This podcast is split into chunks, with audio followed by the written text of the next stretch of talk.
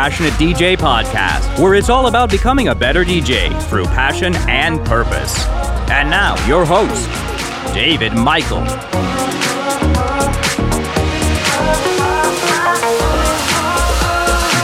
This is the Passionate D J podcast. I'm David, your host. With me is Trip. Yo! And Tony. Set. How you guys doing? Uh, you know. And we've got a special guest in the room. The one, the only, Mister Infamous, Mo Dingo. Yay! Clap, clap, clap, clap.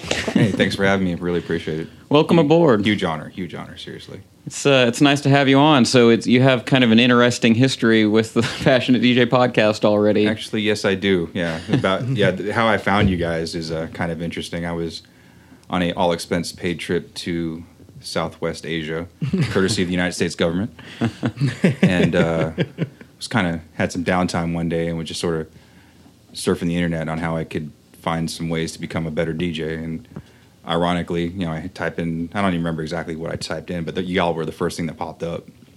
So started listening and was even more stoked to find out that you guys were actually in my hometown or where I'm currently stationed. Yeah, if you haven't figured out, I work for Uncle Sugar. um, Which already a pretty crazy coincidence, just that you were deployed and just did a search and then happened to find somebody from back home. Correct. A show from back home that was speaking your language. Yeah, and then come to, and then the whole thing would trip. Yeah, that's a whole nother story in itself. I'm sure we'll, just, we'll gloss it another time. But uh, yeah, just really super excited to find some remote mentorship. Uh, there were a handful of D Js at uh, my location and got to really learn a lot about, you know, house music and stuff like that. I had a little bit of history growing up in Japan. Like I said, both my parents were in the service as well.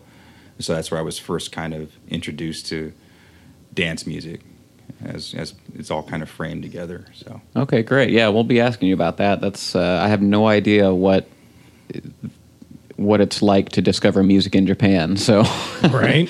You know, especially considering the time period. What, what time period was this? Uh, I was there, I was there, well, in high school. So that was from eighty-eight to ninety-two. Okay. So yeah. There. What's it like to discover music in Japan before the internet? You know, that would be interesting to, I mean, it's, we all have that kind of story where we, we found music other ways than maybe kids today do, but mm. You know, I wonder what the cultural differences are there. Um, I mean, is it, did you find, uh, we're kind of diving into the topic yeah, already. I was going to say, let's just roll with that. Yeah, did you... Let's did you, discuss today's topic. Did you find, did you find, well, first of all, was it house music well, that caught your attention? It was actually techno. Okay. Was the first thing that uh, I ever stumbled onto. It was, uh, I'd been in country maybe about six months or so and just was starting to make some friends. And then we went to a... just a music spot, and we're walking in, and I'm not really knowing what to expect because at the time before I moved over there, I was living in Southern California, so that's when the big, you know, N W A, Ice-T, mm. all that West Coast stuff, Too Short, you know, was just starting to, you know, pop off, and then all of a sudden, you know, boom, let's uh, move you to the other side of the pond there, and so I was kind of a little nervous on what I was going to be exposed to over there, but come to find out, getting over there, it's just like living in a small town. In right. the United States, because I was on a military installation. Mm-hmm. So along with that, now back, of course, there wasn't the internet age, so you were a little bit slower to get up to speed on music and fashion and just contemporary stuff. We were, you know, we would get the Super Bowl like on Monday morning because of the time difference, but yeah, things like television shows, you know, you're like a week to two weeks late.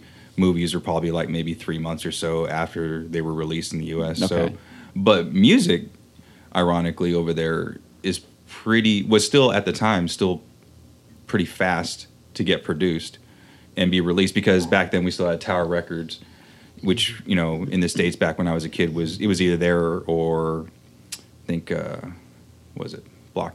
I think they still had Blockbuster back then. Mm-hmm. Maybe we just started. Uh, I can't remember the other joint, but they were that was really the only place you could buy music. But but Tower Records was pretty big in Japan. Well, going back to the original piece of the story. You know, we went to a club, and then I'm just hearing this this music. You know, I'm not quite sure what it is, but it's like it's making me like want to move and dance. You know, just like boom, boom, boom. And it, come to find out later on, it was uh, L A style. James Brown Is Dead. And I clearly remember it because uh, okay. I was like, that's kind of crappy. James Brown's like a cool dude. He shouldn't be dead. But then, you know, just that four to the floor, just bang, bang, bang, bang. And I was right. like, what is this? And uh, I kind of got interested and then just dug more and more into it, just tried to find out, well, where can I find more of this music? And, you know, having a bit of a language barrier because obviously, I, you know, I hadn't, my Japanese wasn't fully up to speed. So just kind of through, you know, really broken Japanese and their broken English, trying to find out who these artists were and finding out just what this music was all about. And that was my original intro into, you know, dance music. So you came in through the club scene. Correct. In a foreign country. That's Correct. Kind of, kind of fascinating. So d- did you have any exposure to any kind of, I guess we should clarify, we're talking about uh, the how I fell for dance music. And we say, I, I'm I was more it, accosted by dance music. Yeah, it took me over. Yeah, so. Right. Well, and, and we got to say, you know, dance music, you know, I could have used any number of terms there. Could have said sure. E D M, could have said electronic music, could have said techno, whatever. Um, trying not to get too much into petty semantics with that. So dance music seemed the most generic. We don't have to strict, you know, st- stick to any strict definition here. Uh, but what we're generally talking about is how did we get to the musical taste that we're into now as far as that kind of E D M electronic dance music scene goes. How did we get here? So just to kind sure. of, since we didn't really properly introduce the topic, no, we here, just dive on no, in. Sorry, my bad. Blame the rookie. No, no, I, I, I jumped right in there. So, um, so you you didn't really have any uh, prior history with that kind of music, not like when you the, were in the not States, with the or electronic style of okay. dance music. What were uh, you into before that? Mostly rap, because okay. it was a new thing. Um, you know, the world's most dangerous band, you know, was coming around. And, uh, I mean, my parents growing up were into Motown and all that stuff. So, you know, all that, you know, Jackson's, you know, all that good stuff that you were listening on the radio at the time when radio was a little bit more relevant. And so I always, my, my family always had music playing, you know, whether they were cooking or whether my dad was Uh, cutting the grass, there was always music around. Yep, same here. Um, I listened to a lot of rack, or sorry, rock. Okay. Um, and just because of where I was at in Southern California, a little bit more inland, off the coast, and the, like I said, the rap thing was new, and it was kind of like almost a little bit, not necessarily taboo, mm-hmm. but people weren't quite embracing it because it was still a little scary at the time. So I was like kind of one of those closet rap. Rap listeners, I think someone one of y'all talked about having uh, like Eazy-E, but you tape you had a Billy Joel tape or something, yeah, so that way your parents didn't find out that you were right. you were listening to the, the devil's music. That's right. right. Yep, yep. So, you know, taking that with me and moving over to Japan and, and kind of just being overtaken by that, you know, it really kind of steered myself more towards that dancey style type of music. Now, you know, I still listen to rap, still listen to rock. You know, I don't really listen to one particular type of music. Sure. But as far as a D J, like I feel like my heart is in that dance music genre. So can you kind of, and we're like putting you on the spot right off the bat here, but can you kind of describe what your sound is like now and what do you do as a D J now and how well, how does that compare to what you were introduced to? So what I kind of do now, um, as far as the D J aspect of how I get out and spin in public is actually through through fitness events. Okay. Uh, more specifically, CrossFit competitions. Awesome. Um, I'm involved, I work for a couple companies, uh, one out of Texas and one is kind of national. And I was actually introduced to that method of DJing by a guy by the name of Chris Kepler. He uh, owns a CrossFit gym called CrossFit Central. Shout out, Chris. D J K two. Out of uh, Austin, Texas. And I'd never seen someone play live music at a fitness competition, but at the same time observe the athletes and see how they responded to the music that they were playing. I was like, I want to learn how to do that. And so getting to develop a relationship with Chris and just kind of picking his brain, you know, he'd give me some music. I'd, I'd try things out. And then I finally got to the point where I had an opportunity to do that. And so back to the dance music piece of it, obviously when someone is lifting a lot of heavy weight or doing lots of pull-ups or sit-ups or anything like that, uh, having something in the background to take your mind off being in the pain cave, I, you know, athletes find to be very helpful. Especially something that has such a steady, ongoing beat, something like a four to, exactly. four to the floor, four to know, the house floor. beat. Or But then even uh, within those types of competitions, because generally they'll have like several events, yeah. and something will be like really fast and hard. Like you're trying to accomplish a certain amount of a task in a, you know, in the shortest time possible. So you okay. want to play that four to the floor, just boom, boom, boom, just going constantly. And then another event might call for something where you have to do a heavy lift, you know, mm. two times maximum heavy lift. So, you know, I'm not going to be throwing like, you know, some happy hardcore or anything like that because, you know, someone will just totally get gassed out.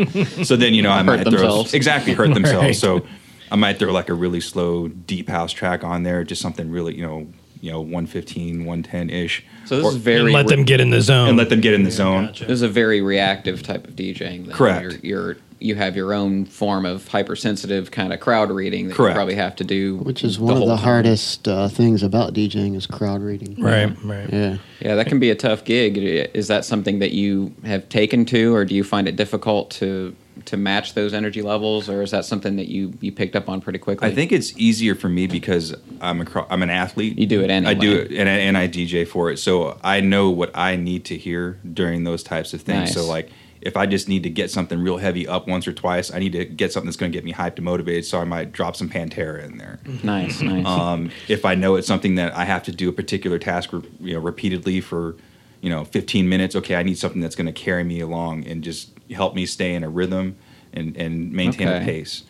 Um, when I, not that I've seen the inside of a gym in a long time, but as I'm pointing to this spare tire that I've been carrying around, but uh, uh, when I am in a gym, I'm very much the same way. Like I, I, I have very specific like playlists for very specific things. Mm-hmm. If I'm going to be on a treadmill for a while, then yeah, give me something that's got, you know, a constant rhythm, something that, you know, and maybe that's the ex-military in me that, you know, give me something I can yeah. practically mm-hmm. march to or yeah. stay in time We're used with. To that cadence. Yeah, yeah. right. But uh, yeah, if I'm if I'm hitting weight machines or something like that, then yeah, it's, most of the time it's drum and bass. But every now and then some Pantera, Deftones, mm-hmm. that sort of thing. Yeah, yeah, for sure.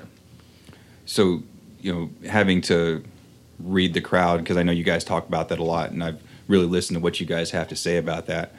It's uh, I, I think it's key to helping create an experience that the athletes at the end of the day will, one, either don't even notice I was there, or two, they come up to me at the end of the event. They're like, "Dude, thanks for playing the music. You know, you dropped nice. X, Y, and Z at this time, and I just you, you got me that extra rep." You know, but the the enjoy, enjoyable piece for me is like I'm I'll be sitting there DJing, and like in the middle of whatever their event is, I'll see someone off to the side, just yeah, just like, like getting it, like nodding, you know. So this is cool to talk about because I think so many of us D Js get kind of caught in this loop in our heads to where we we think that the only types of gigs that exist are bar and club gigs mm-hmm. or weddings. And you know what I mean? And, stuff and like festivals. That. Yeah, yeah, yeah. And, you know, the, this CrossFit thing is, is a perfect example of of how useful the human touch is when it comes to, you know, because you you're you have context, you have perspective on mm-hmm. this. You know, you're approaching this from both angles. Hey, I'm into the fitness side, I'm into the music side, and I know where that synergy is. Mm-hmm. And so you're using that knowledge and that talent to, you know, put that together and be more than an iPod, as exactly. it were, you know. Right. Yeah, and I, I try and, uh, like you said, create a scene for yourself. You know, yeah. you could very much easily, as a gym owner or competition director, just go ahead and throw on Pandora. Right. Sure. But right. Pandora doesn't know, you know, what kind of workout's going on, what the conditions are. Pandora can't see an athlete, you know, nodding his head. Yeah. Right. You know, so the instructor could go over and skip every couple of tracks yep. and then break the whole flow, and or you could have a guy or yeah. gal focusing on this the whole time, yeah, where that's their own job. Or is. I really like when I start dropping like some old school stuff, like towards the end, like when they're just ready to get get to it and get it done. You know, like I see a guy over here doing the Running Man. You know, I see it, a girl over here doing the Cabbage Patch. I'm like, okay, now now I'm in their heads. Now, just, yeah, now it gives them that you. last little bit of boost exactly. that they need to finish up. Yeah, I like it. Yeah, yeah, yeah. And that's where you get that intrinsic sense of, you know, reward because you've worked hard to study your music and to study the psychology of the athletes, and if you're helping them get that one rep, you know, or just helping them just hold on one second longer, you know, then I've done my job. And I, I mean, I, I'm not the example of the person that goes to the gym either. I mean, I've, I don't think I've ever just gone. Hey, well, to I got a garage gym. Full of stuff over there. Well, I gentlemen are more than welcome to come over. But I, I do know that that works because there have been nights, um, a lot of nights per year that it's just like I get out there and start dancing, and then mm-hmm. the right couple of songs in a row come on, and it's like, all right, it's five more minutes, yeah. five more, you know, and it's just, it just keeps, it's like the Pied Piper, you know, it just keeps yeah. you out there and keeps your feet moving. And I can imagine that when your entire goal is to be moving, mm-hmm. that that's a pretty powerful motivator. And I'm sure all of us in here, you know, in our younger days, you know, have danced ourselves sober. Oh, yeah. you know? Oh, yeah. yeah. So, you know, the power of music to overcome any, you know, psychological or physical obstacle you might have in front of you is, is really cool. And I'm glad to be able to have that ability to help those athletes, you know, in that aspect. Yeah, no doubt. So when, uh, kind of going back to where you discovered the music in Japan, and um, when you hear certain kinds of music now, does it, is there a nostalgia factor that brings you back there to that place, or it's is defi- it so different now? No, no, definitely, because uh, I've lived in Japan actually three times. So once when I was okay. an infant, lived there till I think I was about five or six. Uh, went back for high school, and then actually I think I'd been in the service maybe three years and went back to a different part of Japan. So this is uh, around ninety-five-ish. And that, you know, when we talk about the, the rave scene, how it's kind of picking up, it's, it, of course, you know, Japan is a culture where they adopt popular things, at least, yeah. the, you know, your your eighteen to twenty-five-year-olds. They're They're very into... and very sensitive to Western culture. Mm. And at the time, the dance scene was getting pretty big, so it was fairly common. You go down to uh, certain parts of downtown Tokyo on a Sunday, and, and whatever is pretty popular in the U S, you're going to see mimic there. So, you know, seeing kids in their big jinkos and pacifiers and rocking all their, you know, their, their club candy and stuff like that, w- w- you know, was fairly common. So that's when I actually learned about... Uh, Jungle and drum and bass. Hmm. My second time back, really got interested in that because I mean, who doesn't love jungle and drum and bass? You know, it's very primal. You know, it taps into that lizard brain that everybody that everybody can get down to. You know, whether or not you like it, you know, you'll sit there and you'll nod your head. Yeah, right, you fight right. it as much as you it, want. It'll you will find succumb. You eventually. Yeah, it will find you. I, what I really like, as a side note, is is like when uh, we had Jack, Mister Shifter, on here, and we kind of did the whole like D and B one oh one, you know, kind of thing. Love that episode. Talked about, you know, the history of it and, you know, his journey through it, where he ended up finding like Liquid Funk. Yeah. And, you know, that for everybody that didn't like drum and bass, jungle, and Neurofunk, you know, the really aggressive, dark side of drum and bass, that, that primal uh, part of it. You know, then here comes Liquid Funk, and then all of a sudden you bring in all of these new people, but they're still getting down to that same bass rhythm, just mm-hmm. that, rhythm. that that shuffle, the and and the break, and the, all of that. So, I've, I very quickly learned not to write off entire genres of music just because of my first impressions of them. Because except for Happy Hardcore, well, except Happy Hardcore, comma true that, because, true that.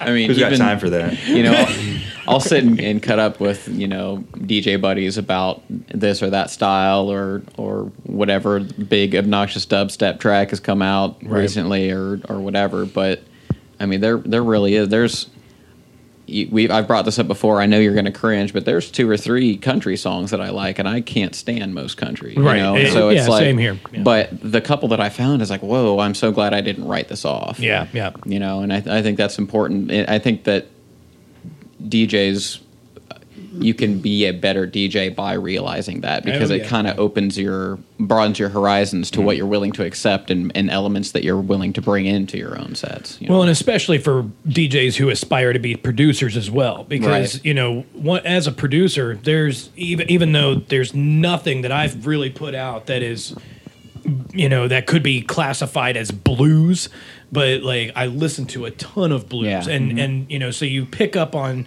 you know, certain like, you know, either chord progressions or certain riffs and things like that. And then, you know, you, you, those things get stuck in your head and you bring that in mm-hmm. and you work with that idea, and then you come up with something else out of that, you know, so the more that you can actually broaden your horizons and listen to more things, it, can only make you more flexible, mm. for sure. So, Tony, let's turn on the Wayback Machine, man. I mean, does it... we, we need to add, like, a sound effect in there, like a going back in time thing. Um, that, uh, time like to go back. Scooby-Doo. Let me grab my flux capacitor real quick. Damn it, who double parked the DeLorean? Right.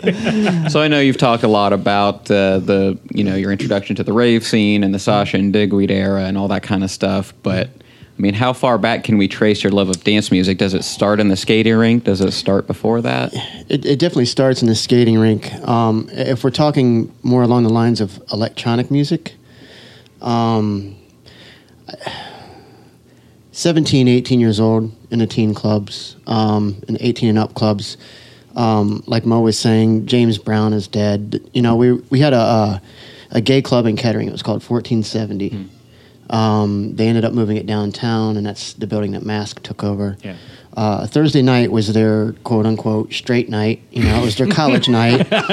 And, and I mean, yeah, I remember and you're, that. You're talking, yeah. you know, fifteen hundred. fifteen hundred kids, you know, yeah. lined all the way around the building to get in. It was, it was, it was amazing. That is so interesting. Like I, I, I know why you're laughing there. It's like you set up the gay club and then you have straight, straight night, night yeah. and like now it's, it's just almost like the gay club is just a, a general mix. Yeah. yeah. Right. Right. Yeah. It's just, it's a sign of the times from not long ago to right. how quickly that's how changed. Turns, right. yeah. Sorry, go ahead. No, you're fine. Um, so on those, on those nights, they played more of the, um, the Taboo style music, you know, the Industrial, Front two forty-two, the Nine Inch Nails, Nine Inch Nails, yeah. even even back then, two Unlimited, two Unlimited, Get Ready For This. Yeah. That's when oh, all yeah, that was, yeah. you know, that was just breaking ground, um, and I loved it. You know, it was great, but I really, I didn't research it. I knew that I liked it. Um, I was still, I was DJing at the time, but I was DJing in the top forty clubs. Um, so in the top forty clubs. You know, I was playing from Fresh Prince to Prince, you know, all, all your typical top forty, Whoop There It Is, and mm-hmm. all that stuff. And later on in the night, I started to play those things, just one or two songs, but couldn't get anybody to really mm. to dig it, you know. Um, you know what you were missing? Cowbell. The Venga Boys. The Venga bus is coming, and everybody's jumping. As we all bop around. Yeah.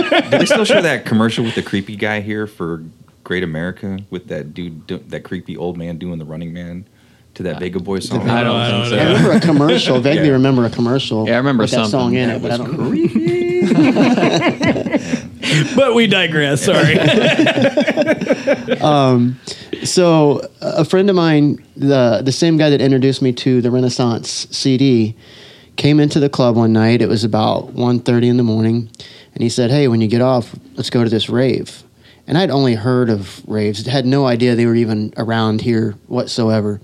Um, went to a rave, and it was, where was it? It was in Springfield.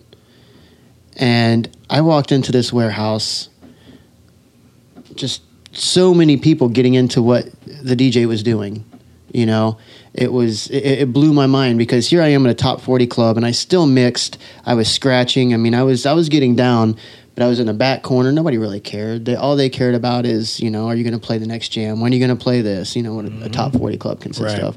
Next song that they can bump and grind to. And that's, they don't really care about what the D J does. Right. So when I walked into this rave, and I just witnessed all these people so in tune with what the D J was doing, I instantly fell in love. And I'm like, wow, wow, this is amazing. So that's when I started to dive more into electronic music. Pay attention a little bit. Yeah. And and even then, I didn't know, um, I didn't know techno from house, from trance to... I still don't. You know, to any of it, right? I didn't know I didn't know the difference between any of it. You know, you could you could buy twelve inches at parties, you know, mm. buy mixtapes, everything. But I just bought random records. I couldn't listen to them. I just bought them, whatever. Mm. Took them home, listened to them. Still have a bunch to this day. But when I really found out about trance that's what really pulled me in, just mm-hmm. progressive trance, you know? Mm-hmm. And I started digging more and more and more when I went into record shops and things and looking for trance, and and that's what really, really pulled me in, because I was like, oh, okay, this is the same sound as Renaissance, as Sasha and Digweed. Mm-hmm. This is really, you know, what I've been looking oh, that's for. That's what that is. Yeah. Mm-hmm. yeah. So, um, but still, even back then, you couldn't find those tracks that those guys were playing, you yeah, know? Right. Um, but that's really what... Not unless you were on the balance promote right. record pool. Record pool, yeah. Yeah, and who could afford that back then? Uh, yeah. yeah. Wasn't cheap. Yeah, no, there were a couple, uh, there was a couple of us locally that were able, if, if you weren't on it, then you knew somebody who was, and you were able to, like, you know, get their throwaways or, mm-hmm. you know, things like that. But, yeah, I mean, those those types of tracks that he's talking about, man, those, I mean, especially the white labels. Oh, as, I mean, as soon as... they hit like our, our local record stores, uh, like, you know, in, in Cincinnati were like um, uh, Hot Wax and Club Culture Head. Seven. Yeah, Culture Seven was in the back of a tuxedo shop. nice, I was in Cincinnati, nice. But they ended up actually moving it to somebody bought it and moved it to Columbus. Oh yeah, I was but it was say, originally I thought Culture Seven was in Columbus. Yeah, it was originally in Cincinnati. No the, uh, a guy named Steve Tominelli. Uh, had a tuxedo shop out front, and you walk in the back of the tuxedo shop on a record. I mean, he had. Did you have to do a secret knock or something? No, not at all. You, I mean, he had he had record bins filled with twenty-five cent promos. Wow. That were just amazing promos. I mean, yeah. they were yeah. yeah needles in a haystack. But yeah, no whenever joke. Those white labels came, you know, at least to the record stores, you know, those were usually the first things to go. To go. Yeah. Oh yeah, yeah. Um, but yeah, that was.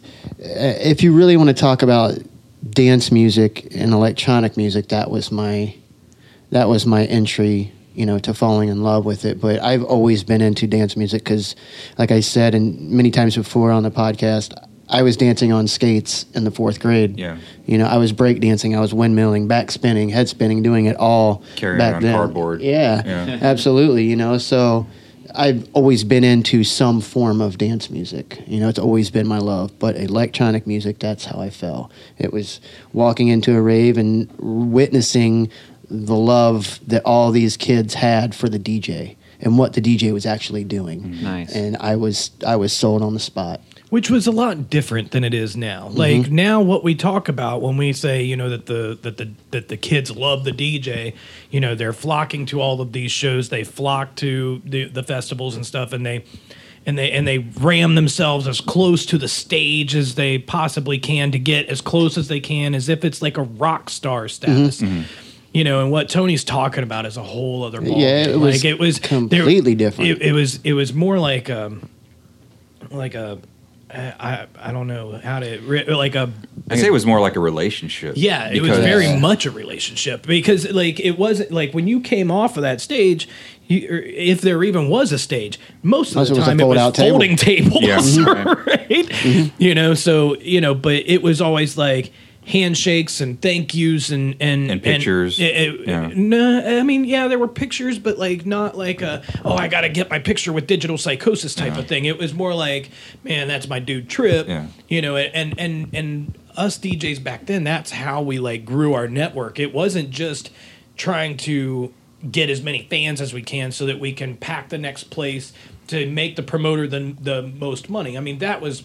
Part of it, but that was like a fraction of it.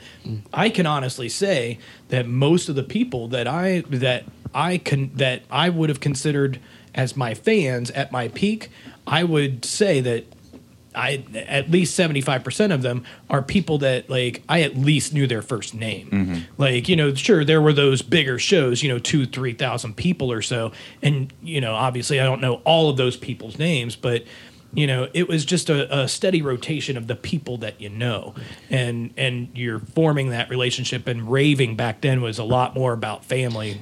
It was atmosphere, you know, blur. When right, right. It's as cliche and a caricature of of the term that, that it was, is today. That was the well, real it's, deal. It's, saying, it's just hashtag blur now. Yeah, right? I knew it was destined for uh, the trash can once they started throwing an extra R on there. Like if you have to say responsibility at the end of all of that, then right. you're missing the point. Yeah.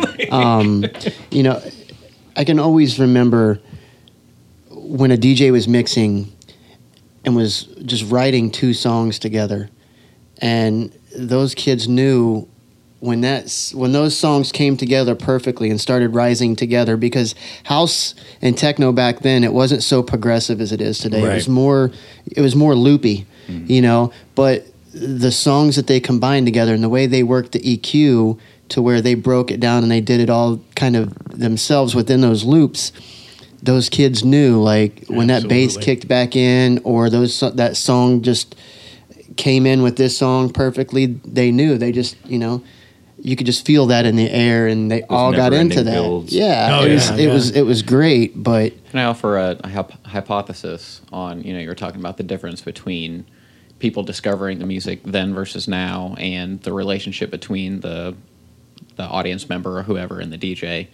Um, I think that might have something to do, to do with pretense. So, for example, the context of somebody discovering music back then was probably from the context of the party. They're going to the party right. or the rave or whatever, and then they discover the D J and right. discover that synergy. Yep. Whereas a lot of kids today, when they discover that, they discover it via YouTube or festival or whatever, and there's already this whole big thing there that they're witnessing. Right. So right. they feel so like... the manner in which they encounter the music is a lot different. Yeah, and so they feel like what what they're supposed to do is to treat them like the pop stars and rock stars that right. they've become. And so it just kind of, you know, keeps that going. Sure. Um, that probably tends to have something to do with why that relationship is different. And I think some of that's culture-driven, too, because that's I saw true. Derek May back in ninety-seven in Japan, you know, had a drink with him, and then cool, you know, gravy, you know. And then fast forward to two thousand thirteen, he was at Austin City Limits, and, like, once he was done with his set, nowhere to be seen. Mm. His handlers right. shelved him off, yeah. and, and that was it. I was like, oh, damn, I was going to hope I could say, hey, dude, I saw you back in Japan, blah, blah, blah. Right. You know, and it was a high probability he would have recalled that that show, because he doesn't get to do shows like that anymore. Yeah. You know, that place yeah. was like the size of like a, you know, a small, you know, twelve hundred square foot house. You know, and here in Austin, he was in this massive, massive club, yeah, yeah. Up, up on this dais, you know, you know, controlling all the puppets, you know, where back in that other show, he was probably on some folding tables, like you said. Right, you know? Right. I mean, don't get me wrong. I love the idea of that resistance stage in oh, Miami, yeah. but, yeah. Um, yeah, I mean, it, it there, there's there's pros and cons to, you know, both things. And, you know, I think a lot of people, you know, got really turned off as, you know, the scene started to die off. You know, uh, and then as it started to, you know, be reborn, the Phoenix coming back up, and, you know, it just the, the whole dubstep thing and all of the resurgence, you know, two thousand eight through two thousand ten. And, you know, now all of a sudden, however it happened, now that's where it went from, you know, the dirty warehouse rave, as we like to call it around here, um, to a more polished, polished. you know, stage show with, you know, you know, I mean, friendly, what, right? Like, I mean, that's like Excision, you uh-huh. know, with, you know, the the Executioner stage, you know, mm-hmm. I mean, that thing is ridiculous. Yeah. I mean, and and then he wasn't the only one, like Feed Me, you know, and all of that stuff. Like it, it just and and now it's like everybody's did the like, Mothership tour. There was a bunch yeah, of them. So now it's like a race to see who can build the biggest, most ridiculous. I mean, you got um, oh, it, then you also have like Destroyed. You know, who like they they have spent millions of dollars, millions, like literally you could watch their documentary. They spent millions of dollars on these like crazy cryo suits that like keep them cool yeah. like throughout a show and all of that stuff. But it like it all, it's all super like futuristic huh. and it looks like it came off the set of Aliens, and special MIDI controllers that like look like kind of guitars and this, that, and the other.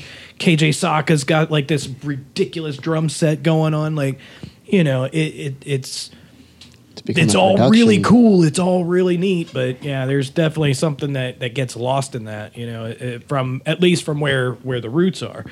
You know, I'm you not, just might not call that DJing, you know. Well, for sure. Yeah, it's definitely a performance at that point. But yeah, I, I mean, and I'm not the crotchety old guy that's saying, ah, it should all go get back. Off my lawn. Yeah. I prefer lower back pain, you know. Like, I'm not saying that at all. I'm just, you know, but, uh, you know, the differences are stark, but, you know. It you just, have to keep uh, their attention somehow. Yeah. Right, exactly. Yeah, and, and times I, change, change uh, with the times. Yeah, yeah, and I say absolutely. That goes across genres as well, because mm-hmm. I remember yeah. seeing N W A at a fairground in Southern California, you know, where they were just them on a stage just getting it. Right. And then I saw Ice Cube, like, mid two thousands, and, like, they had this massive production, and, like, he came out of this ice cylinder, like, that dropped from the ceiling, and there was, like, snow and all this stuff in there. You know, but that's what people want, you know, right. because Mountain Dew was sponsoring this tour, so they had to do all this stuff. Where right. there's always or, some some segment that's going to see that uh, that's going to be turned off by that, and then there's going to be the the majority who that wants that demands right. it. Yeah, yeah. I, I, mean, w- I want the stage. I want the I want the production value along with the music. Yeah, right, right. Yeah. I blame Tommy Lee and that damn rotating the drum rotating set. drum set. Yeah. Absolutely. Right. That was the coolest thing. Of this it was. I mean, who plays drums yes. upside down? Yeah. Tommy Lee plays yeah, drums upside down. For sure. Well, Trip, rock, paper, scissors for the next one? I'll go. All right. um, I had a crazy uh, time throughout my like late teens and early twenties. Um, and uh, I was out of town for a little while. And uh, when I came back in... Um, I met up with some friends, and um, one of them said, hey, we're going to a party. Well, okay. You know, I, I need to stop and get some beer. So stopped, got some beer, and uh, they, we ended up going to a party. And uh, it, and it, ironically, it was in Springfield. And where all the magic happens. Where all the magic happens, right? Um, and uh, it, it was... It was just one of those things that just, it was, it was, you know, total culture shock because, you know, uh, similar to what Mo said, um, I was really into like rap and hip hop and all of that stuff. Uh, and, you know, uh, in the last episode when we did our pick three, you know, like I said, I mean, gangster rap was my ish, you know, that, that, I mean, that, that, that, that's, you just described the nineties for me if you say gangster rap, you know, so, um, my exposure to dance music before that, um, I think I even br- br- brought it up in the last episode, was like limited to the things that were like mainstream, you know, and by mainstream, if it made it on the radio or if it was being played on M T V at any point in time, because I, you know, when they used to play music. Yeah, right, exactly. Some of you younger folks might not know anything about that. Right.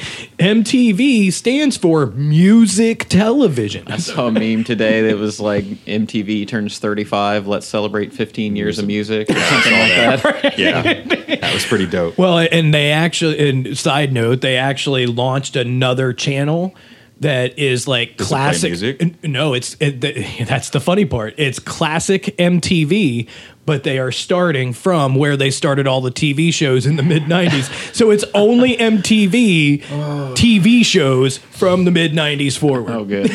Right. Just what we need. So like yeah. every That's not how any of this works. Right. So like wait, if that's M T V classic, then what is M T V before that? Like vintage. Right. Right. So, you know, so, you know, so like for me, it was like, you know, stuff like Snap and, um, mm. you know, uh, uh, uh, uh, the K L F and, mm, okay. um, you know, uh, uh, D J. Uh-huh, uh-huh, uh-huh. Exactly. Ancients of mood. um, you know, and then like, it, like my favorite dance track in, in that like span of my life was D J Miko's remix of Four Non Blondes. Mm. What's Up? Man, and I, and like looking back and listening to it now, it's super cheesy. Like I don't know, like I didn't know what I didn't know. You know what I mean? So like, don't don't don't don't hurt me. But this is judgment-free zone, brother. No, right, right. So I, I think I have the maxi C D single because that's the only place you could find it. It was on a maxi single. Yep. Like, Google that, kids. Right, um, maxi single. I haven't heard that in years. So, um, so yeah, so I, I you know, I, I, I link up with these friends. We go to this party, and I'm like, well, what, wait, and we pull in, and I'm like, what kind of party is this? Because all I'm hearing is, I'm like, where have you brought me? And she was like, chug the beer. And I'm like, what? Chug your beer. You can't bring it in. What do you mean I can't bring it in? What's a party? And she's like, there's no alcohol here. And I'm like, what? well, what? What do you do? Yeah. What exactly are you trying to do to me? Exactly. I'm sitting here thinking, like, did you bring me to, like, you know, some, like, youth group thing? Like, like, am I going to lose a kidney? What, what's going on? Yeah. You know, like, is this, like, a church function? What? I, I'm not totally sure what's going on here. So um, this was a trick, wasn't it? Yeah. Right. Um, so, no... It, And and then she tells me that it's twenty-five dollars to get in. I'm what? like, it's what? Mm. Are you nuts? twenty-five dollars and I can't even drink. And she's like, trust me, please, just trust me. Okay, go in. Long story very short, had the time of my life. I was the last one to leave. Nice. Like, me and the group of people that I came with, we actually told, every, like, there was, like, this group of us. We came up in, like, three cars, and we told every single person who drove, nah, screw it, we're staying. You know, we'll, we'll figure it out. Never mind the fact that we live in Cincinnati, and this is in Springfield. So, like, you about know, an hour plus. Yeah, about no an hour back plus. Then, right? Yeah. But right. So, um, so the next morning, like, I think the last D J played at like eight or nine in the morning, something mm-hmm. like that, and that was like after every other stage, it's like shutting down or whatever. And so, like, we're like just kind of walking around, and you know, just we're we're like totally hanging with this like last D J, and you know, just and I'm just totally mesmerized. And like I said, you know, before, I was under the impression that like, okay, well, he's controlling percussion with one side and bringing in synths and you know other things. He's doing other stuff with this other turntable. Like I I totally didn't even comprehend what was actually going on. So then. um I, I get so then we ended up having to call somebody to come up and get us. The funny story about that is um, the friend that came up to get us uh, was driving an Eagle Talon. Mm. Now, if anybody All-wheel remembers, drive turbo right there, son. If anybody remembers what an Eagle Talon looks like, it's a very small hatch, uh, yeah. yeah, hatchback type of thing. And um, there was one girl with us and three dudes. Uh, And you were not fitting comfortably. In we were talent. not, yeah, we were not fitting comfortably in this Talon. So like, and then the, if I remember right, the guy brought his girlfriend with him. He didn't realize how many people he was going to have to put cram into this thing. So then, you know, me trying to be the gentleman, I said, "It's cool. I'll ride in the hatch." So I rode in the trunk of an Eagle Talon for an hour, oh, hour and a man. half. Nice. From that, Springfield. With that post-rave funk all over you. Yeah. Right. Probably still smiling. All the way home. Yeah.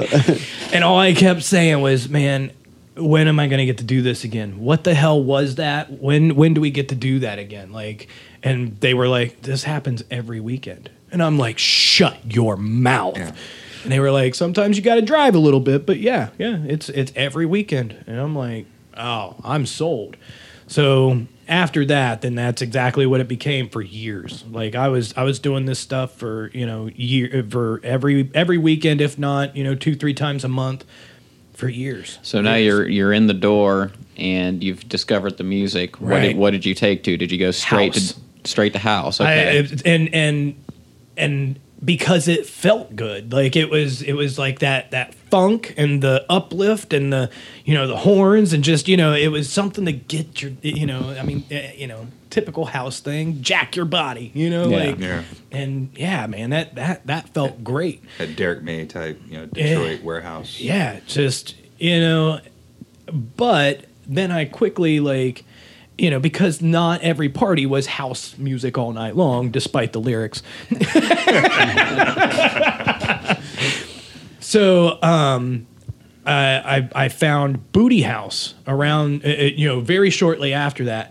And I was all like, oh, yeah, it's like house music and Two Live Crew had a baby. Makes a good connector between the hip-hop and house. Yeah. All the hoes, yeah. Get your booty on the floor right now. You, you weren't quite. You weren't quite. You were on the pa- the hip hop patch, right? Right, so, right. Yeah, that was exactly, a way to, exactly. To massage that in. Yeah. So, like, through a group of friends of mine, like this guy, he was all like, "Hey, I just bought turntables," and I was all like, "Cool, good for you." Like, I, I mean. You know, so that means we're raving at your house every weekend now? Like, is that that's what I just heard. So that's exactly what happened for a short amount of time. And the guy's dad was like, no, you guys need to take this somewhere else.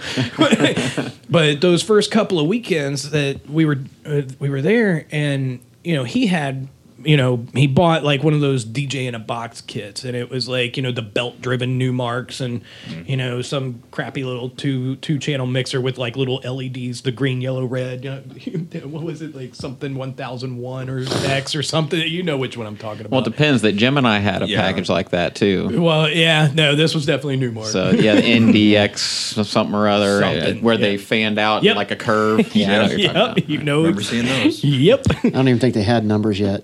It's just a right. Newmark. Just might have been, yeah. The C R P, the Newmark One. All right. Um, so yeah, no, I, you know, and at that point, uh, you know, so we're we're you know a smaller subset, you know, a much smaller subset. When I say raving at this guy's house, I'm talking like twenty people that are just over, you know, getting tore up and and just having a good time. And uh, you know, of course, he's horrible. You know, I mean, everybody's horrible on belt-driven tables anyway. And I'm like, this doesn't sound anything like it does at the parties. Like, what are you doing over there? Like, and so then, like, he's trying to show me what to do. And I'm like, wait, so there's, like, whole tracks there? Like, oh. Oh, that's, you know, I think I said this a couple episodes, or the last episode, like, that's a lot easier than what I thought, or, you know, famous last words, right? But, um, you I know. think we all kind of had that misconception of right, yeah, what DJing yeah. was at, yeah. at the infancy, or when we first got interested. I, I had a similar thought, because yeah. I the first time I grabbed a set of tables and a mixer, it was at a friend's house that he just... bought it was a similar D J in a box thing. He brought him over to the party, and it was on the floor, and nobody right. knew what to do with it. And so I was, got, I was the only directions. I was the only music-ish guy around, because I already dabbled in production then, right. and I was you know I played piano and stuff. So I, naturally I kind of oh what are, what did this, what does this button do you know? Right. And so I go over there and I'm like, okay, the, this has instrumental, this has a cappella, this must be what the D J does. You right, know? So right. I started, because they were all hip-hop records, so I started yeah. doing that and trying to scratch the a cappellas and try to beat match them and line them up. And I'm like, well, whatever it is, it's hard as shit. You know, right, it's like, right, I could, exactly. I couldn't figure out how to get it lined up. and, and Absolutely. And I was like, then then what do I do? Do I just hurry up and throw another track on when mm-hmm. this one's over? Or, right. You know, when did yeah. it stop? For, yeah. for me, uh, it... It, that's that's kind of how it all like ended up, because like the guy's dad finally was like, "You guys got to get this shit out of my house. I'm I can't deal with you guys doing this in my basement all every weekend." So then we go to my house. Actually, we went to my mom's, and uh, yeah. So then we set everything up at my mom's house, and my mom at the time uh, had just gone through a divorce and all of that stuff. So she was all like, "Well, yeah, yeah, you guys come on over, hang out, sure, you know, she, you know." She she was just happy for the company. Yeah, right. Come on over, guys. So then um, the guy brought over his turntables one day, and then he just got a little too wasted and said, I don't feel like tearing it down. Uh, I'm going to ride home with these people. I'll come back, and I'll I'll get them later. Well, he lived in Coleraine. I lived in Lebanon at the time. So that, you know, about forty-five minutes difference. So... He, you know, for whatever reason, he just got lazy and didn't really want to come back and pick them up. So I had his turntables for like three months, mm. and I'm and of course, you know, that's when internet was still like, you know, just really starting to take off and all that stuff. But like, there was no like, you know, how to D J manual on the internet mm. either. So like, it it was very much me just playing around with all of the records that he left there.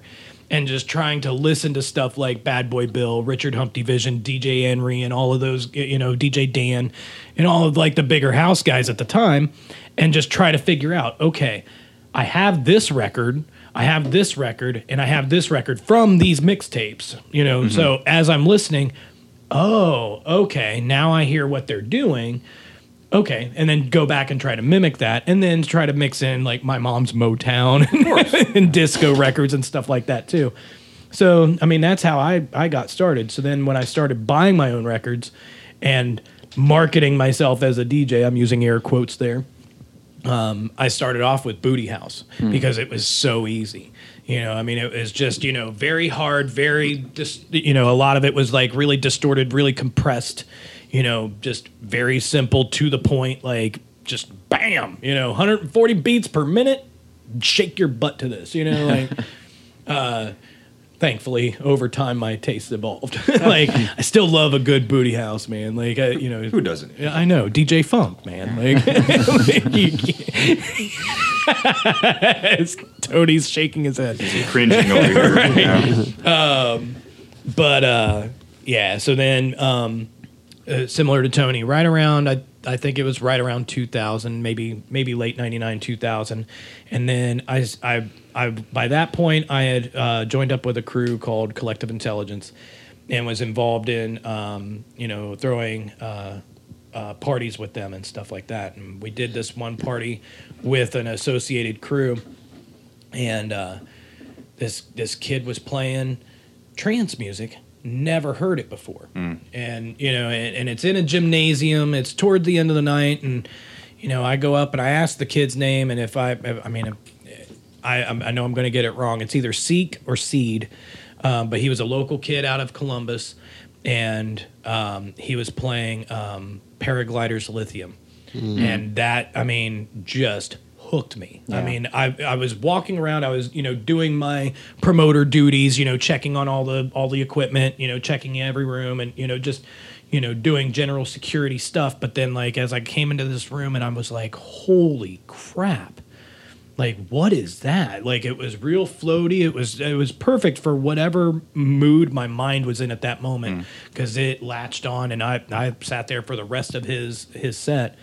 And that that just hooked me. You know, for the longest time in the Midwest, well, in Ohio, not many people really took on to trance. Right, right. I remember... Uh, it was the dubstep of I our time. I remember Jason, Naughty Groove. Yeah. I remember he came back. He was in Italy, if yep. I recall right. He yep. was in Italy, uh, and he came back. And at the time, Drew and I were about the only two around here that played trance. Everybody else was right. hardcore house, techno, drum and bass, and that was it. Yep. And we kind of got shunned on for playing trance. Oh, yeah.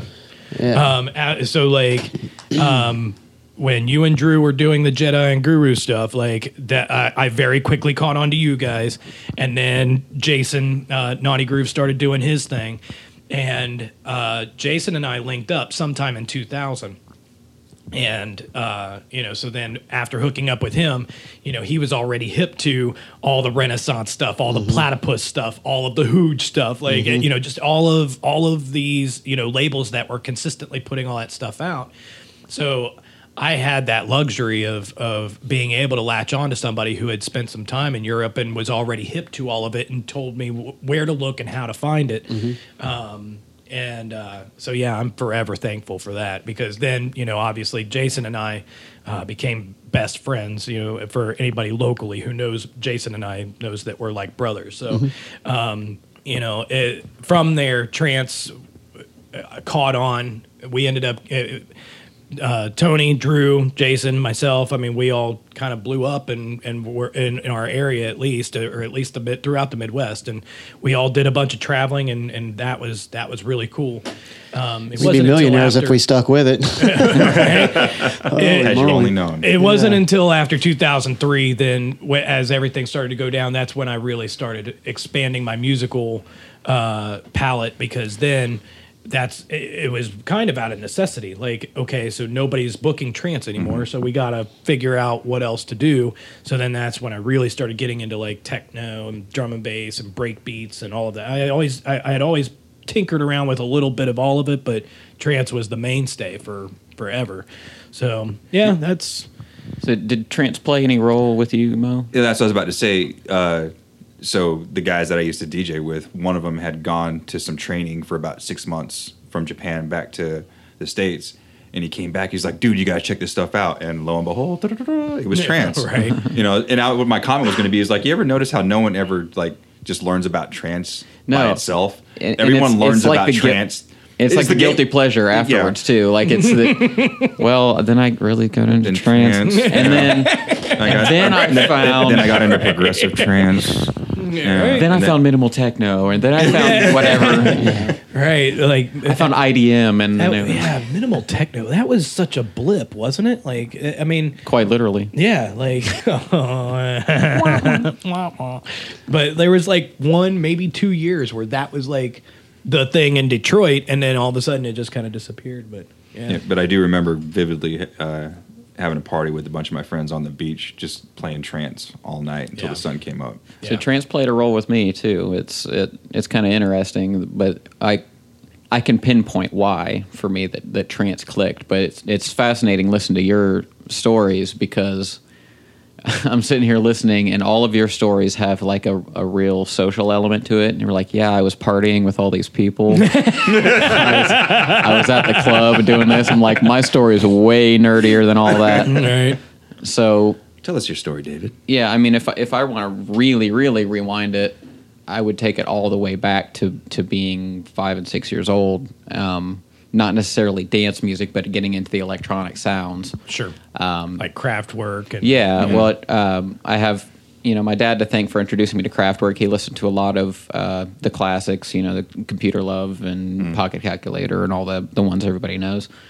Um, and he had this, he still, actually, I have it now, but he had a C D that was called The Mix. And it was released in nineteen ninety-two, and it's kind of like remixed versions of those mm. classics that had come out even long time before that.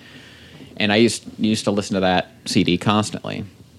And so that kind of introduced me to the electronic sounds and that that could be music, you know, and also had some of that forward-to-the-floor element to it. It wasn't nearly so slamming as today's, you know, house and techno and stuff. But um, so there was that, and I was also introduced to a lot of just general European um, chill-out and...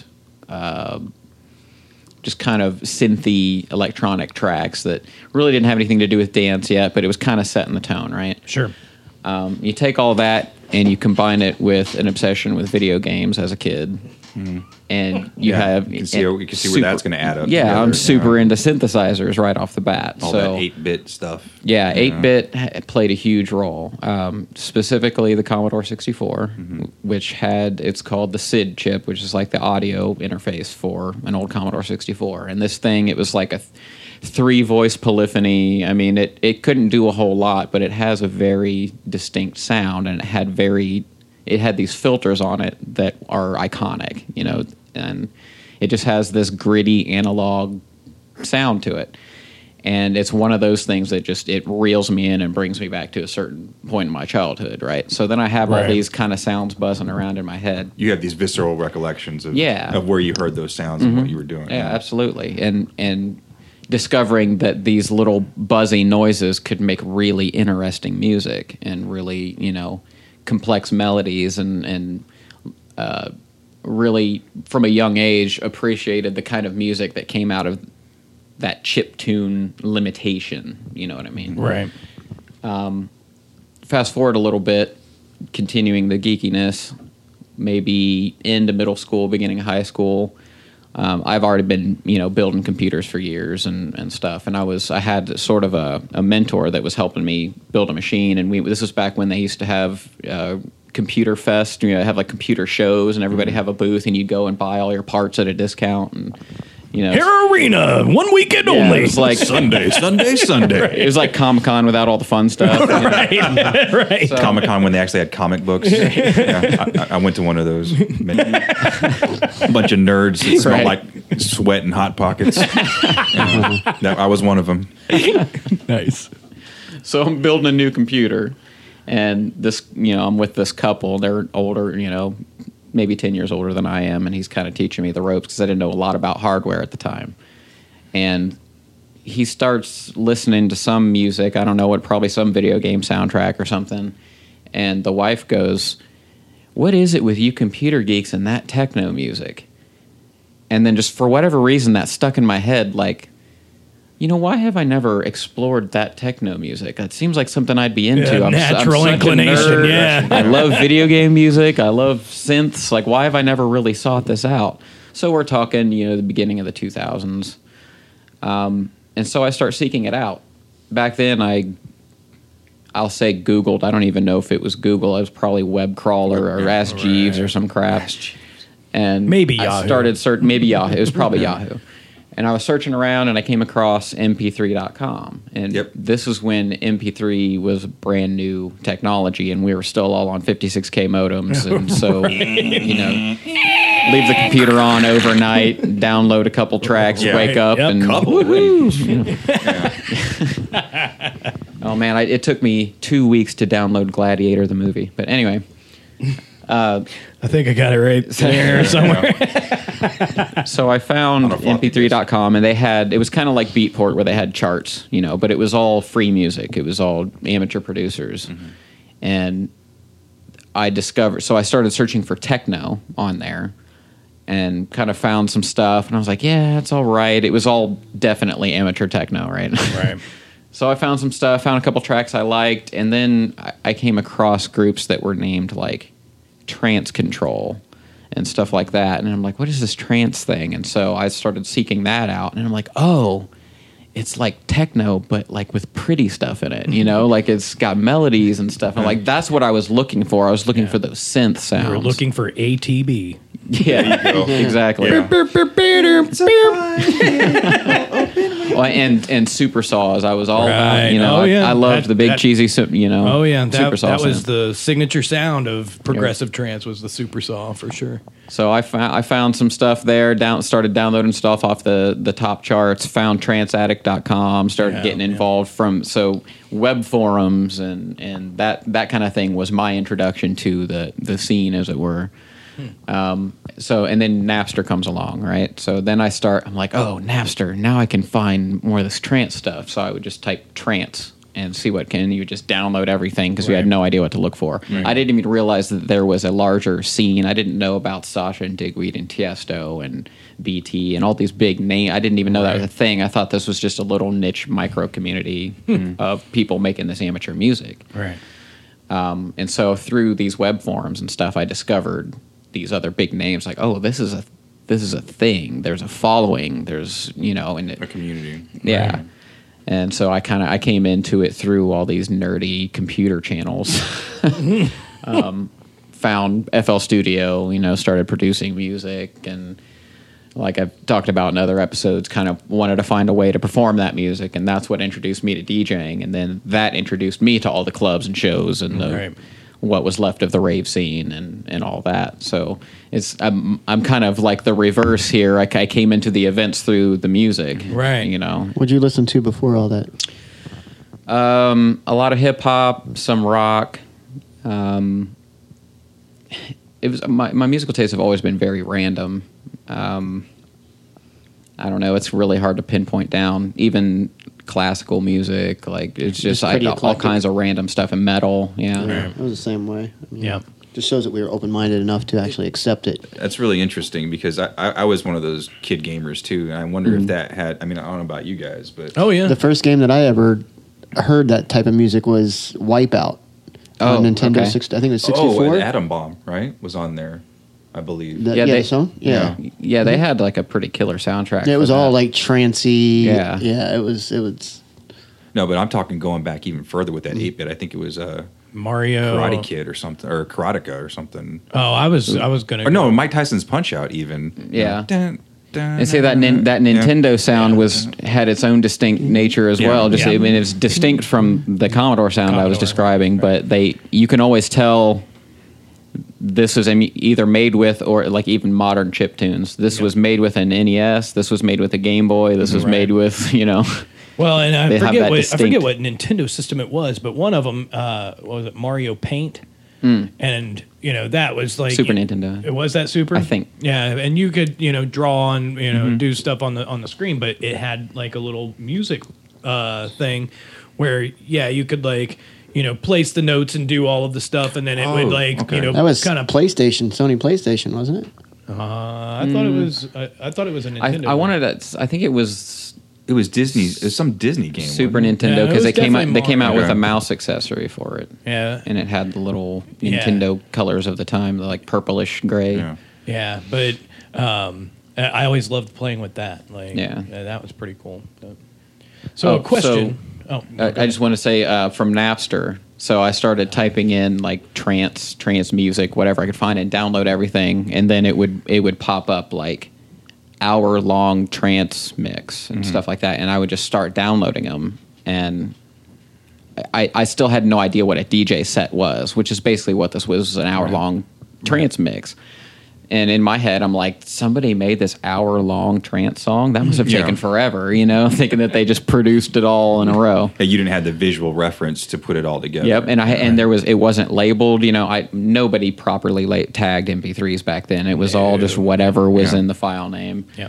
And so it would just say hour-long trance mix dot M P three or something. Everything was done um, by Fatboy Slim back then. Well, I think I found one. There was a, there was a guy, uh, D J Irish, and Essential Trance five. And I finally figured out what one of them was, and that was one of like the early influence. But it was like, like one forty to one forty-five B P M, like doof, doof, doof kind of trance. But it was...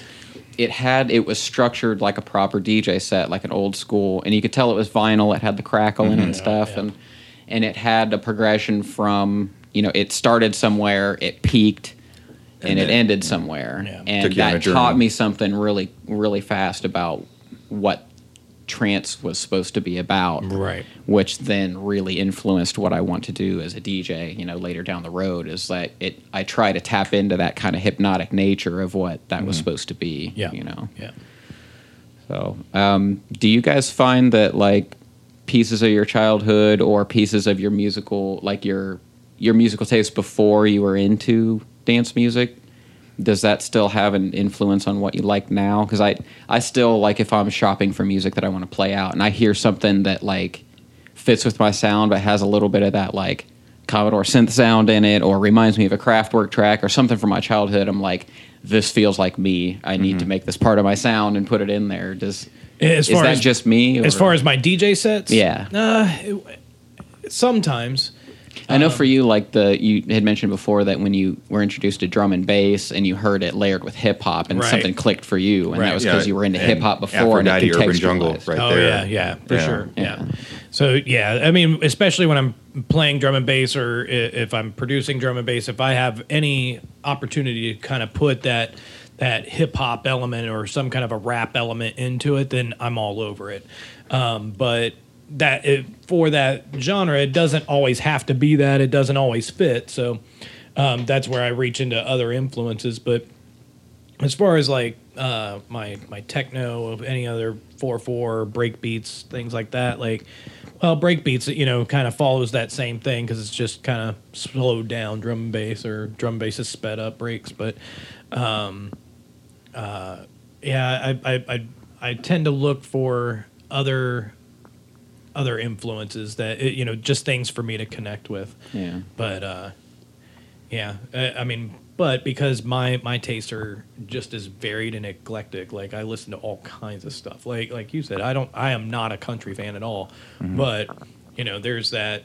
You know, subset of country, or there's, you know, there's, you know, a handful of songs that when they come on, I'm, I'm not mad. Yeah.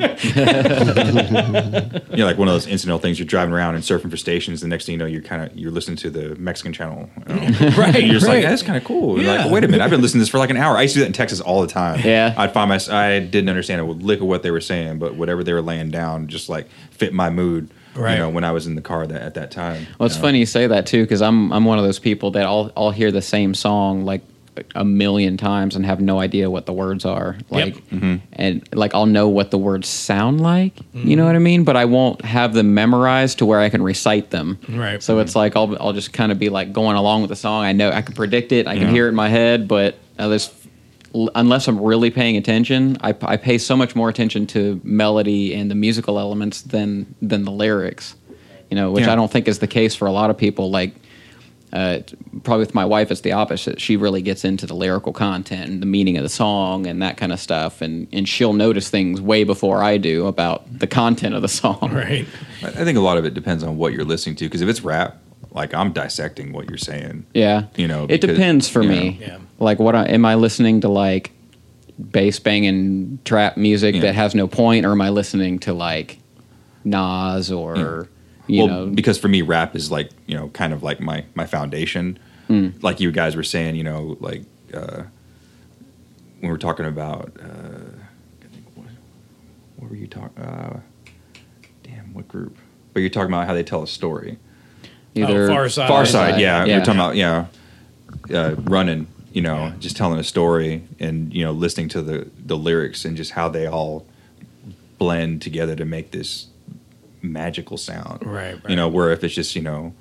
bitches and hoes and you know, you know I'm like I, I just I, I dial it out. And, well, and that, that has its place, but like yeah, for me like you know, especially because that's that's the part of rap that like took off. That mm-hmm. I'm just like, all right, it all has its place, but you know, I I, I definitely look for you know, for other substance when I'm listening to something for more and you know more for enjoyment mm-hmm. reasons. But so my question.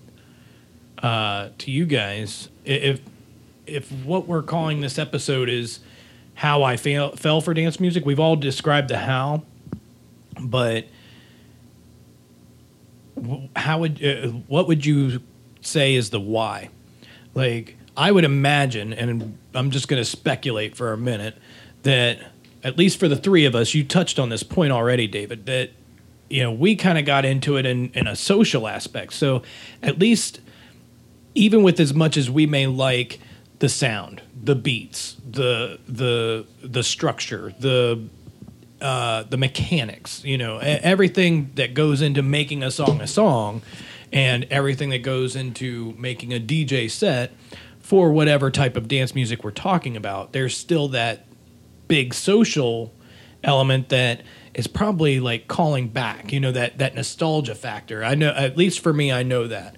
Like, every time I walk into a club to play, like, there's still that piece of me that remembers what it was like to be eighteen, nineteen years old and getting on a stage for the first time and, you know, banging out a great set and having a good time with all of my I friends. I was actually a dancer.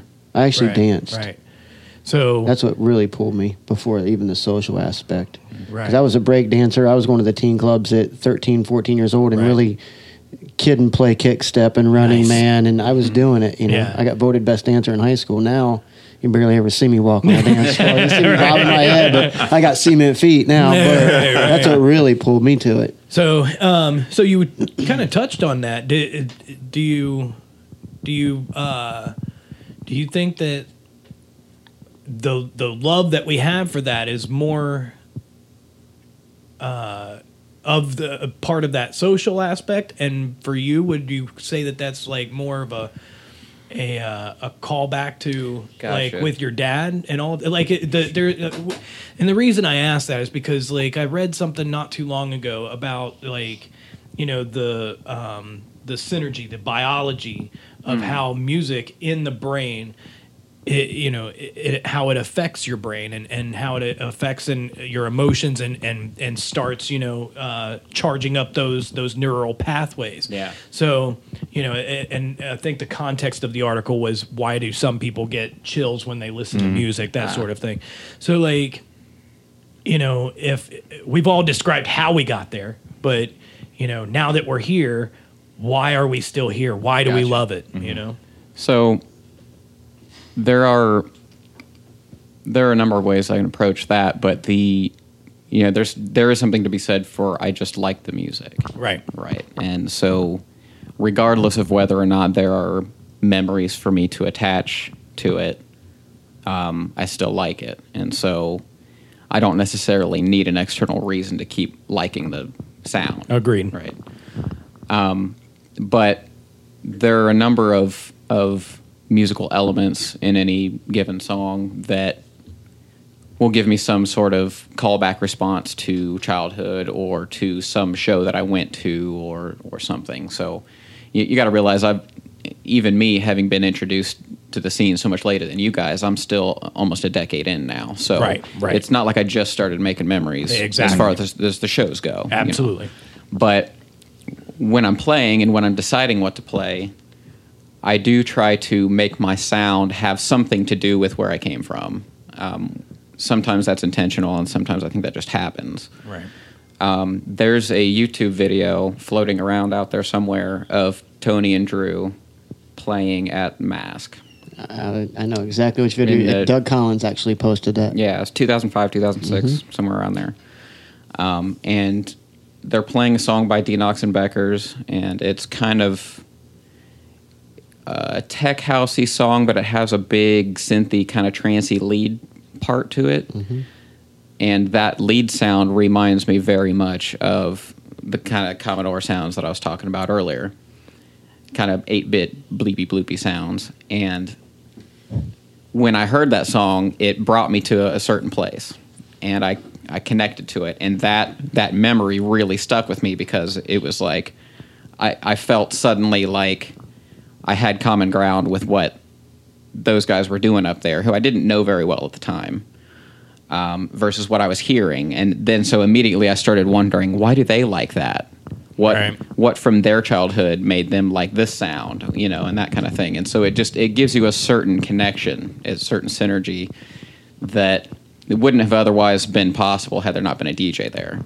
Right. And, um, and, and just like last night when you were playing your set and you dropped that one track at about twenty minutes in, I was like, it, it, he dropped this break beat and it was tight. And it, and it brought me back to the days of wearing my Adidas jumpsuit and my shell toes on my cardboard, you know, and, and just getting loose. And that, and that, and so, you yeah. know, like you said, having that connection with that individual that's, that's DJing without even knowing who they are, yeah, and knowing that yeah. you can bond somehow. And it's cool. It's, it's like a, it's like a psychological experiment, because whenever, you know, there might be a reason that I'm I'm introducing that kind of gritty breakbeat or that eight-bit lead or something. There's some reason that I like that, and when I play an element like that and somebody in the crowd reacts, or even better yet, multiple somebodies, it's rewarding. It suddenly right. feels like we we've shared something there. There's something in our past that makes us relate to what just happened, right? You know, right. and I just you that, facilitated that. Yeah, that yeah. gives me kind of an endorphin rush that that gets me excited and makes me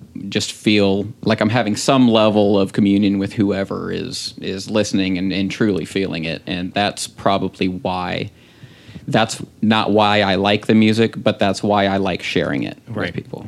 And for me, just to piggyback on that, is that not the biggest rush when you get that? Uh, that response. That response.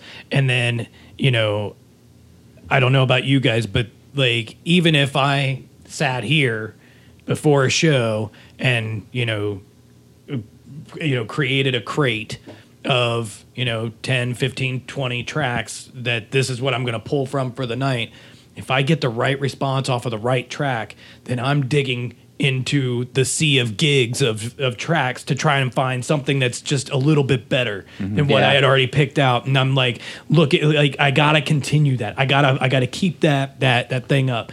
And I'm glad that you answered the way that you did, because, like I said, you know, whether it's you coming into it from a social aspect or you come from, you know, a, a discovery aspect, you know, ultimately, to your point, we're all in that social aspect now. And as D Js, we're really like, uh, we're really interconnected on so many levels now, and, and synergy. I think we've we've said we've said that word in this episode at least a few times now, and I think there's really no better term for it than that.